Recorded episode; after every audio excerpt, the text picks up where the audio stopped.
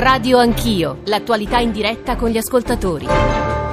9, 9 minuti, tornate con Radio Anch'io, Giorgio Zanchini al microfono. Diamo rapidamente conto di quello che poi è accaduto nel dibattito tra i nostri ascoltatori perché è sempre piuttosto interessante, se non la cosa più interessante di questa trasmissione, capire poi come si orienta la discussione all'interno di tutti i luoghi eh, sociali, social eh, della nostra trasmissione eh, rispetto anche alle cose che vengono dette. Lo dico perché eh, l'intervento di un'ascoltatrice a proposito de, delle braccia tese, del saluto romano ieri in piazza sta suscitando un dibattito persino filologicamente interessante sul, su Roma antica, su quello che è accaduto nei, nei, nei secoli a venire ed è solo una parte però di quello di cui si sta discutendo, anche perché abbiamo chiuso anticipando che avremmo parlato della eh, importante giornata di oggi, perché alle 12 la Presidente della eh, Commissione europea Ursula von der Leyen annuncerà la composizione della sua Commissione. A Paolo Gentiloni dovrebbe essere affidati eh, gli affari economici, che è una poltrona, credo, ma insomma adesso Marco Bresolin ci aiuterà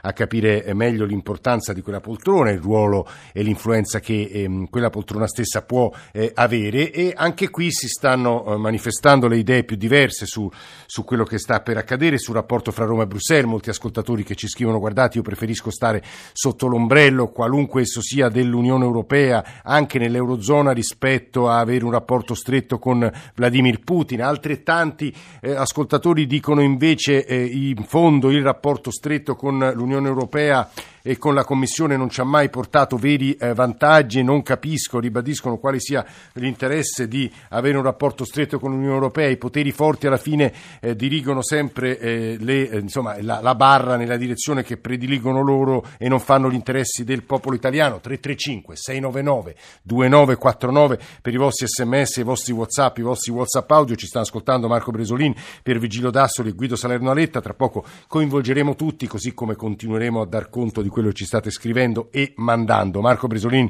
eh, inviato a Bruxelles della stampa, buongiorno e benvenuto Marco. Sì, buongiorno a voi. Allora, nel tuo pezzo di oggi, eh, io anzi leggo le prime righe perché sono molto chiare. Eh, dall'entourage di Ursula von der Leyen continuano a ripetere che fino all'ultimo sono possibili modifiche alla, linea, alla lista dei nuovi commissari. La presentazione ufficiale sarà stamane, oggi, a mezzogiorno, ma in realtà l'elenco con le relative deleghe è stato chiuso definitivamente ieri e la distribuzione del, dei portafogli ha lasciato un po' di amaro in bocca in diverse capitali. Di certo non a Roma. Marco. Eh sì, è proprio così, perché come dicevi prima tu, eh, adesso salvo sorprese che nessuno di noi si attende in questo senso, Paolo Gentiloni avrà eh, il portafoglio agli affari economici. Sarà il primo italiano in 61 anni di storia della Commissione europea che occuperà questa posizione, mh, nella quale si sono alternati negli anni moltissimi francesi. Tra l'altro l'ultimo eh, commissario agli affari economici, il commissario agli affari economici in carica è proprio un francese, Pierre Moscovici. Perché ci sono state eh, delle, ci, sto, ci, sono ancora delle resistenze eh, su questa delega a Gentiloni?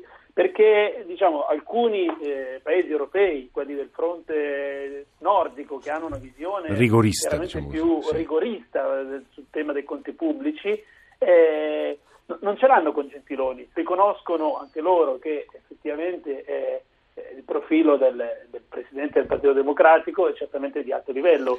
È uno degli unici due ex premier nella commissione von der Leyen, l'altro è Valdis Dombrovski. Eh, scusa Marco, ti interrompo perché di nuovo gli ascoltatori si domandano, ma esempio, per occupare una poltrona come quella degli affari economici non bisogna avere delle specifiche competenze economiche?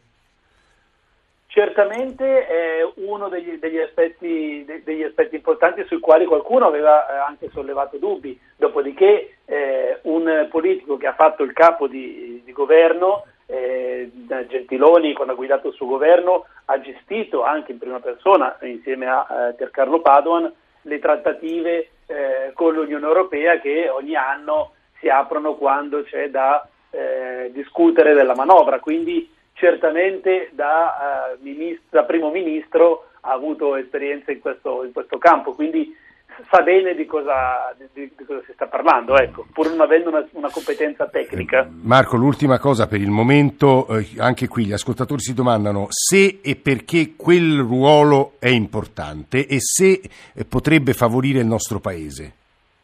Uh, quel ruolo è importante perché eh, è da lì che passa il controllo eh, dei conti pubblici dei paesi europei.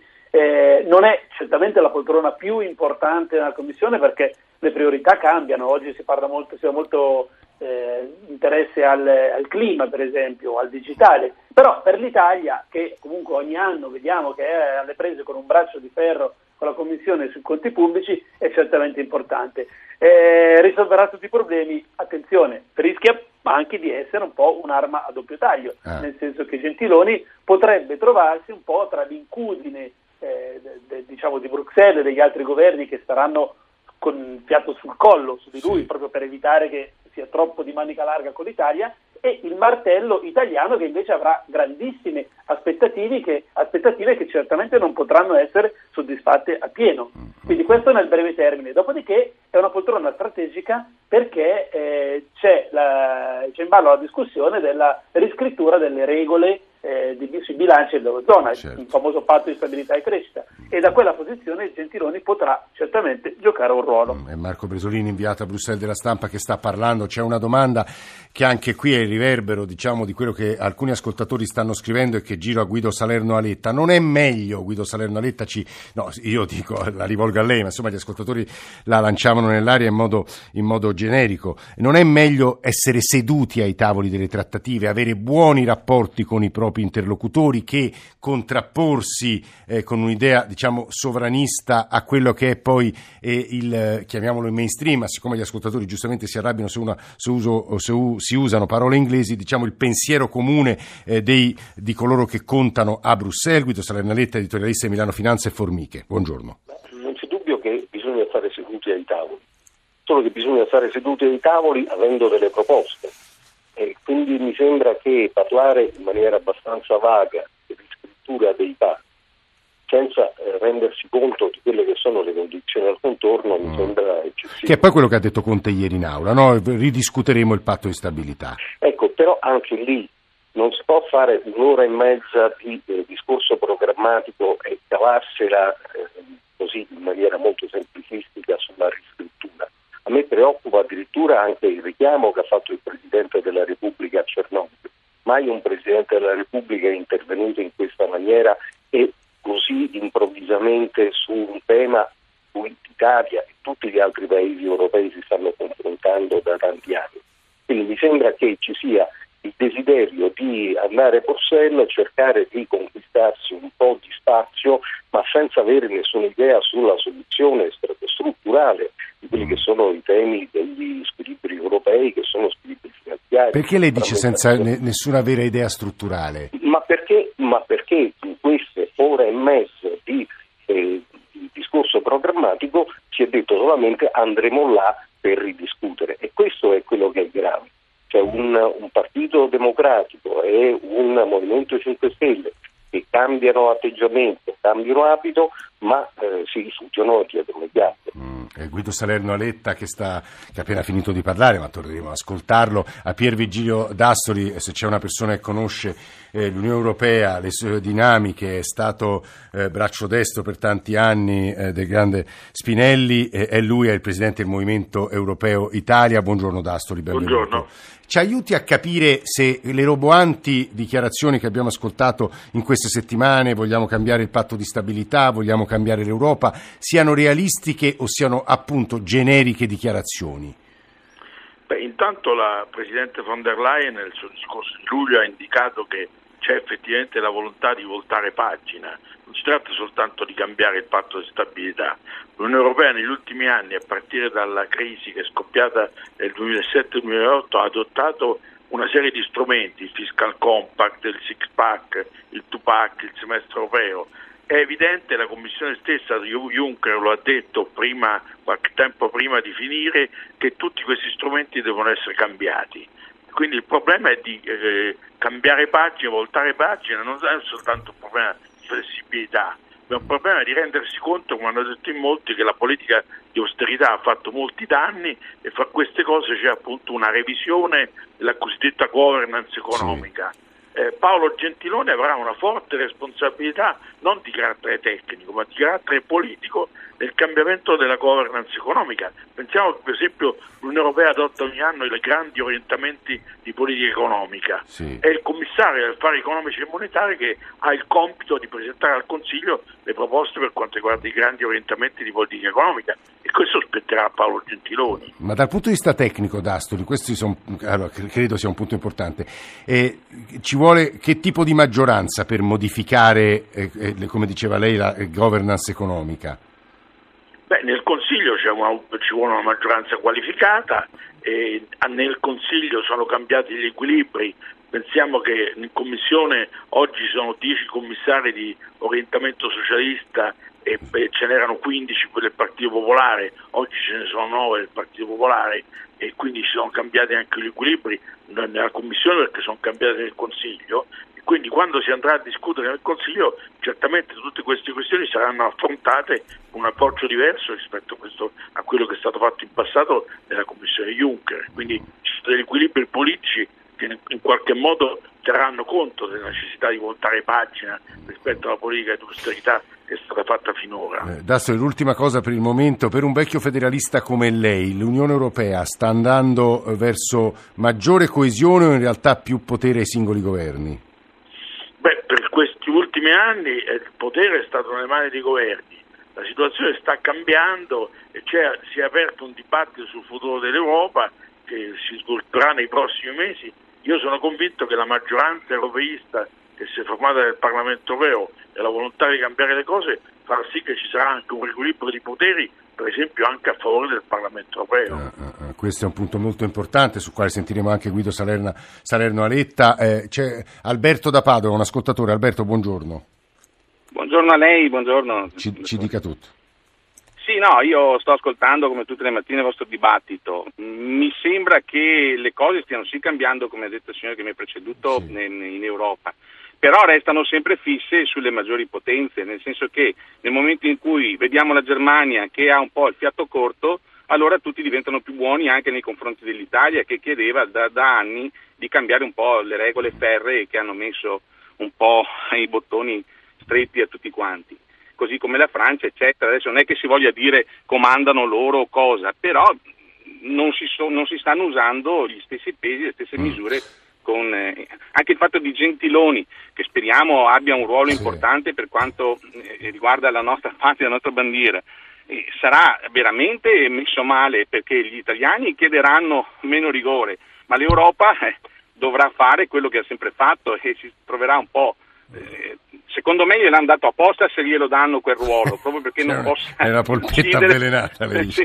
No. Esattamente. Guardi Alberto, su questo... Mi, sem- mi sembra così. Eh, vorrei sentire eh, Marco Bresolin perché ci sono due domande contenute, mi pare, nell'intervento di Alberto. La prima è, è vero che anche nella composizione della nuova Commissione i paesi, diciamo così, eh, forti, più popolosi, quelli storicamente e economicamente più... Eh, è difficile trovare poi l'aggettivo giusto perché sembra sempre di offendere eh, altri paesi europei conteranno eh, di più e poi il secondo punto, tutto ciò, tutti i cambiamenti derivano solo dal fatto che la Germania è entrata in stagnazione o recessione. Marco?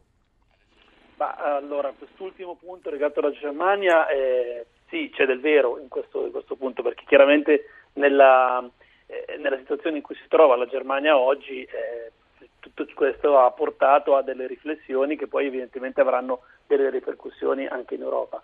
Eh, sui pesi eh, nelle istituzioni a Bruxelles, beh, è evidente, eh, l'Europa è un, un club, ogni, ogni, membro di questo club ha un, una quota di azioni diversa, perché la quota di azioni che ha eh, il membro Germania nel club Europa è diversa da quelle che ha il club, il, il membro eh, Lituania sì. e quindi chiaramente ognuno fa valere i propri pesi. All'interno dello stesso Consiglio quando si vota eh, si vota in base a delle maggioranze certo. ponderate, si vota in base alle, a, alla dimensione del proprio paese, mm. non, non, non, c'è l'uno vale uno, ecco, stiamo, stiamo attenti. È, è vero che nella distribuzione degli incarichi che c'è stata subito dopo le elezioni europee eh, diciamo che la, la, vecchia Europa è quella che ha ottenuto di più. Abbiamo la Presidente della Commissione tedesca, la Presidente della BCE francese, francese l'alto rappresentante spagnolo, eh, ehm, Presidente del Parlamento Presidente italiano. del Parlamento europeo italiano. Eh, L'Est Europa, per esempio, è mh, rimasto molto, molto deluso da questa ripartizione. Anche all'interno della Commissione europea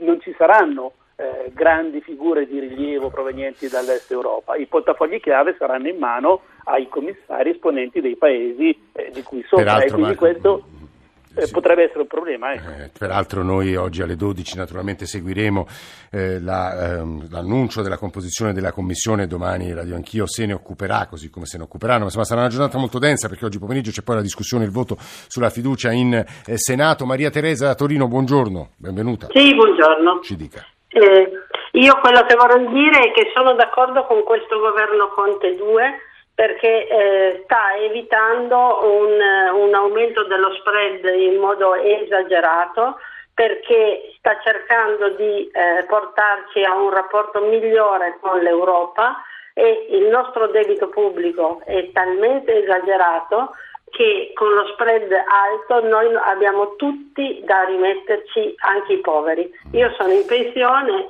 ho 67 anni e già ne ho viste parecchie e credo che l'Europa per noi è ormai diventato un dovere. Poteva diventare, poteva diventare una scelta vent'anni fa, adesso non lo è più. Noi siamo obbligati a mantenere un buon rapporto. Maria Teresa da Torino, aggiungo che Matteo Salvini è un flash di agenzia appena dichiarato, ma è una frase che aveva già detto nei giorni scorsi, hanno scelto Macron e Merkel e non gli italiani. Guido Salernarette, poi eh, per chiudere, Guido Salernarette. Ma io penso che il tema della flessibilità del bilancio non sia assolutamente una questione che sta a cuore alla Germania. La Germania io la, la seguo da, da- purtroppo da tantissimi anni. Perché per purtroppo, proprio-? Ma sì, perché vedi, eh, quando, si tratta, quando si tratta di tutelare i propri interessi, quando hanno fatto l'unificazione nazionale, loro hanno alzato i tassi, eh, fregandosene di quello Cioè, che sono bravissimi a tutelare i loro Ah, interessi. diciamo che oggi a loro interessa rifare completamente l'industria